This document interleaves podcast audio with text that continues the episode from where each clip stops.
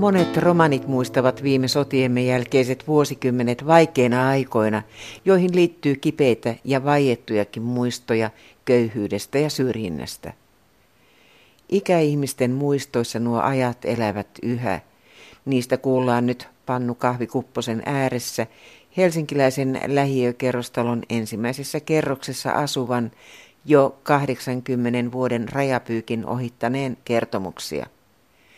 Asioiden arkaluonteisuuden takia hän ei halua nimeä mainittavan tämän haastattelun yhteydessä. Hänen tarinansa alkoi 1930-luvun alussa Kainuussa, josta hän muutti työhön Helsinkiin, kunnes kohtasi miehen, joka vei sukulaistensa luo Pohjois-Karjalaan. Siskolla oli talo siellä ja me oltiin niiden luona. Meillä oli hevonen, me ajettiin kuumossa ja minkä missäkin, mutta se oli huonoa elämää. Kun talosta toiseen mentä ja pyydettiin se ruoka, ei silloin hevoskauppaa saanut niin paljon, että niillä olisi pystynyt sillä tavalla elämään. Että se oli näin, että jotkut naiset teki käsitöitä ja sille elivät, mutta minä en pystynyt sitäkään. Minä en osannut tehdä mitään. Minua ei ollut kotona opetettu. Mä kävin taloissa töissä ja sitten mä olin yhdessä pappilassa piikana. Ja sitten tota, minun mies joutui vankilaan. Ja minä tulin sitten tänne Helsinkiin. Se elämä oli alussa aika vaikeaa, että kun mulla alkoi näitä lapsia tulla.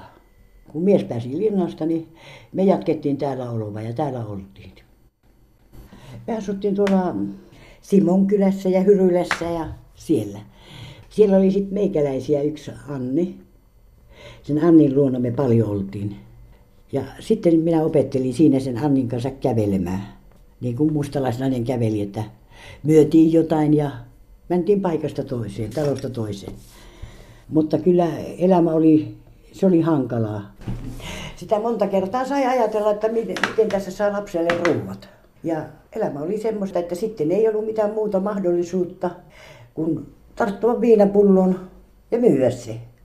Ja siitä viinapullosta minä olen ensimmäisen tuomion saanut ensimmäistä, ensimmäisen kerran viinapullon, kun olen myönnyt, niin yhdeksän kuukautta tuomiota, josta minä kuusi kuukautta olin vankilassa ja kolmen kuukauden pohjat jäi. Missä olit vankilassa? Hämeenlinnassa. Ja nuorin oli mukana, se sai kahteen vuoteen asti olla vankilassa. Sitä ei osannut ajatella edes, että mihin ihminen joutuu. Sehän oli niin vaikeaa, eihän se, kun ei ollut tottunut. Kato, kun vapaus oli poissa, niin eihän siitä niin kuin se päivä oli pitkä kuin vuosi. Mutta tota, mä olin pienestä lähtien tottunut töitä tekemään, niin kato siellä oli se seitsemältä mentiin töihin ja neljä asti töissä oltiin. Siinä päivällä oli se ruokatunti välillä ja sillä tavalla se ensimmäinen tuomio oli niin vaikea, että se ei tahtonut kulua millään. Ja tiedätkö mitä? Sitten mulla oli jo näitä lapsia, niin Seppo homma sieltä Sepänmäistä. Siellä oli semmoinen vanha mies. Niin sillä oli pihamökki, päätalossa se asui itse ja sillä oli pihamökki. Se oli niin semmoisena varastona, kun sillä oli omenapuita paljon, niin omenia siellä. Ja Seppo kysyi, että eikö hänen äiti pääse tähän asumaan. Siinä ei ollut kuin yksi huone, pieni huone. Ja se oli niin likainen se huone, että kun minä pesin sitä, niin mulla oli tuo kirveen terä, millä kun ne oli marjat polkeutunut ja kuivanut sinne lattiaan niin minä kirveen terällä hankasin, että sain sen lattian puhtaaksi. Siinä oli pikkuinen kastorhelvaa, jolla piettiin lämpimänä, mutta minä ostin siihen öljylämmittimeen.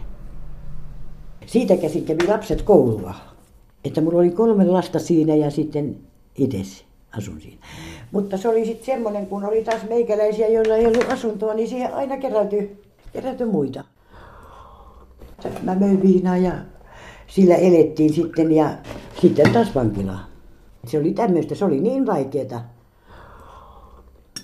että tota, ei elämä ollut hyvä. Ja, että jos, se oli hyvä, jos joskus sai neljä pulloa viinaa, niin kuin se lastin. Ja jos siitä kerkesit myymään pullon tai kaksi, niin olet kiinni. Että sait tiellä kulkea, niin poliisit tulivat ja nappasivat kiinni siinä. Ja jos päältä löytyi taas, niin sitten vietiin taas. Oli pienet lapset, että lapset tarvitsi ruokaa. Ja ei ollut mistä sitä ruokaa antaa. Isä oli pakko siihen, mihin, tota, mihin pääsi kiinni. Ei silloin ollut mitään avustuksia. Mistään mitään avustuksia. Minä sanoisin sinulle näin, että, että vasta sen jälkeen, kun minun mies kuoli tää, se kuoli Ruotsissa se minun mies autokolarissa, lasten isä.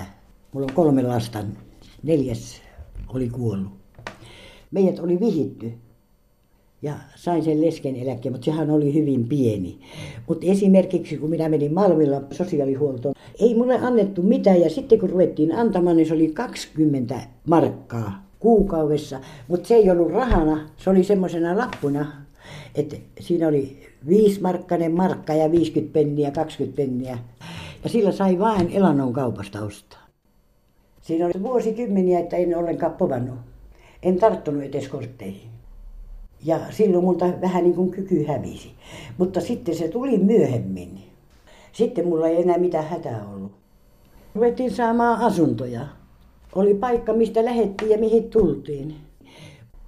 Kun mä sain Tapanilasta ensimmäisen asunnon, eikä se kaksi ne ollut. Keittiö oli niin kylmä, ettei siellä pystynyt olemaankaan. Kamarissa pysyi lampi, kun lämmitit sen. Ja sitten ensimmäisen kunnon huoneen minä sain myllypurosta. Ja siinä oli kolme huonetta ja keittiö. Et sen jälkeen on ollut sitten kaupungin asuntoja. Mutta se oli Kari Huttusen ansiota, se mustalaiskuraattorin. Meillä oli tämä mustalaisyhdistys. Silloin koitettiin kaikkia asioita niin kohentaa, mitä saatiin. Et saatiin, kato, silloinhan oli näin, että eihän me päästy ravintoloihin eikä, eikä kahviloihin. Meitähän ajettiin pois aina sieltä.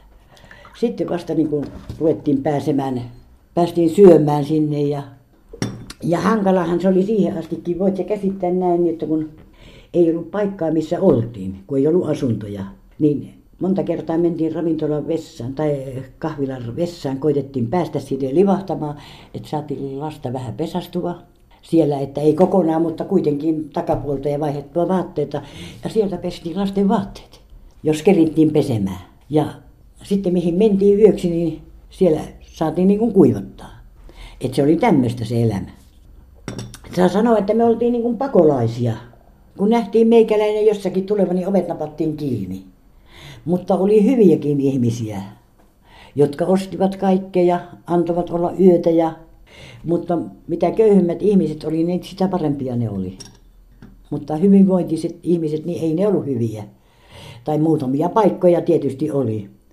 Että kyllä täytyy sanoa, että kyllä mustalaisella on ollut niin vaikeaa elämä, että minä ihmettelen, että miten on selviytynyt tänne asti. Ja miten on saatu pitää se oma kulttuurimme vielä jäljellä. Että meillä ei ole ollut kuin se väri ja oma kieli. Se on säilynyt ja muuta ei mitään. Ja eihän varmasti kukaan ihminen ei ole syntynyt pahan tekijäksi.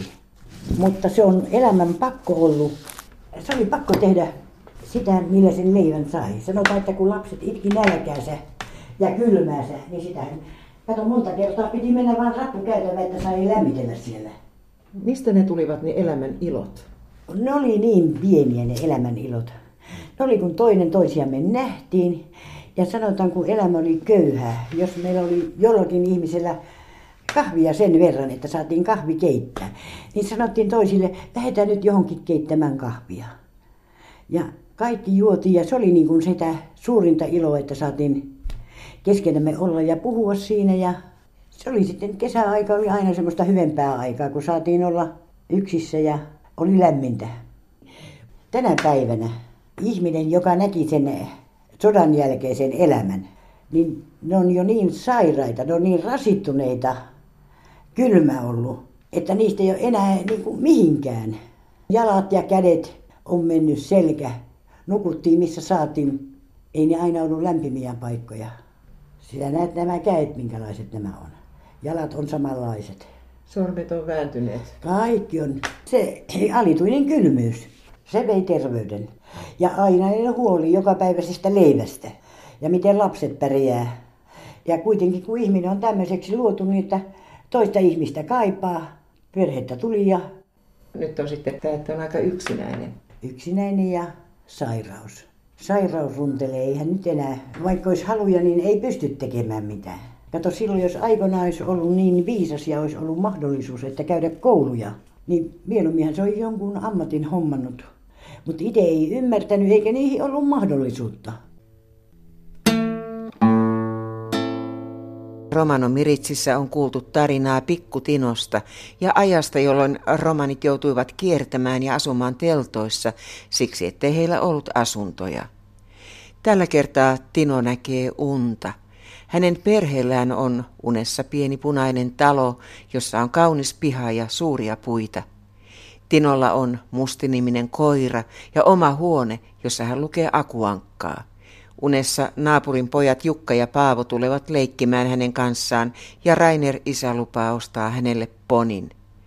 Tino on innoissaan ja lupaa huolehtia hyvin hevosesta. Kesken ihanan unen Tinon äiti herättää hänet aamiaiselle. Tinoa harmittaa se, että kaikki olikin vain unta, mutta hän on kuitenkin onnellinen siitä, että hänellä on oma perhe, josta hän pitää enemmän kuin kaikista maailman rikkauksista. Tuula Åkerlund lukee romanikielellä kirjoittamaansa kertomusta. Tino dikjas rankano suuno. Toi lengo huupas sa siekot seer. Ne ovat seersas loolo, ta doisas rankano hoffos, kaisas puut rukia. Aro hoffos prastidas pesko juklo, musti. Tovasas tinoskot juklo. Tinosas aro lesko ieko duitu. Joit rapatas akuanka patros, ta pehtas apo lesko vontros. Tino dikes vaaliatta, kalesko maale, jukkata paavo, aunelengo hoffos. Joi kunjas, sarjoon pihade les de avel auri lensa. Jukkata paavo ahte kaajengo kenti, jon siivude aro neeruno tseer. Tino puhtas lesko daadesta. Rainer, laako metsal auri, kamango maale aune te leijaves mansa. No, tsaa, Pi ma ah harhal. Nako tu minsa veha, te ametsaha akadives aro baro foros, te sinnel tukke besko kräi. Totta havela tukko ieko kräi. Tukko puttihin te dikkel dova kresko naal. Tuk haha vehadoles, ta tuu vehadoles auri, ta tuu traatehadoles. Sotutenka vehadotta. Oi, kamlo daat, sar lohanesketu tserehamaan. Lahako me hortas ieko kräimange? me lovavaa tukke. Te me rikkavaa doles tsihkas. Me kahavaa doles, ta me da doles ke paani, ta me prastaa doleha.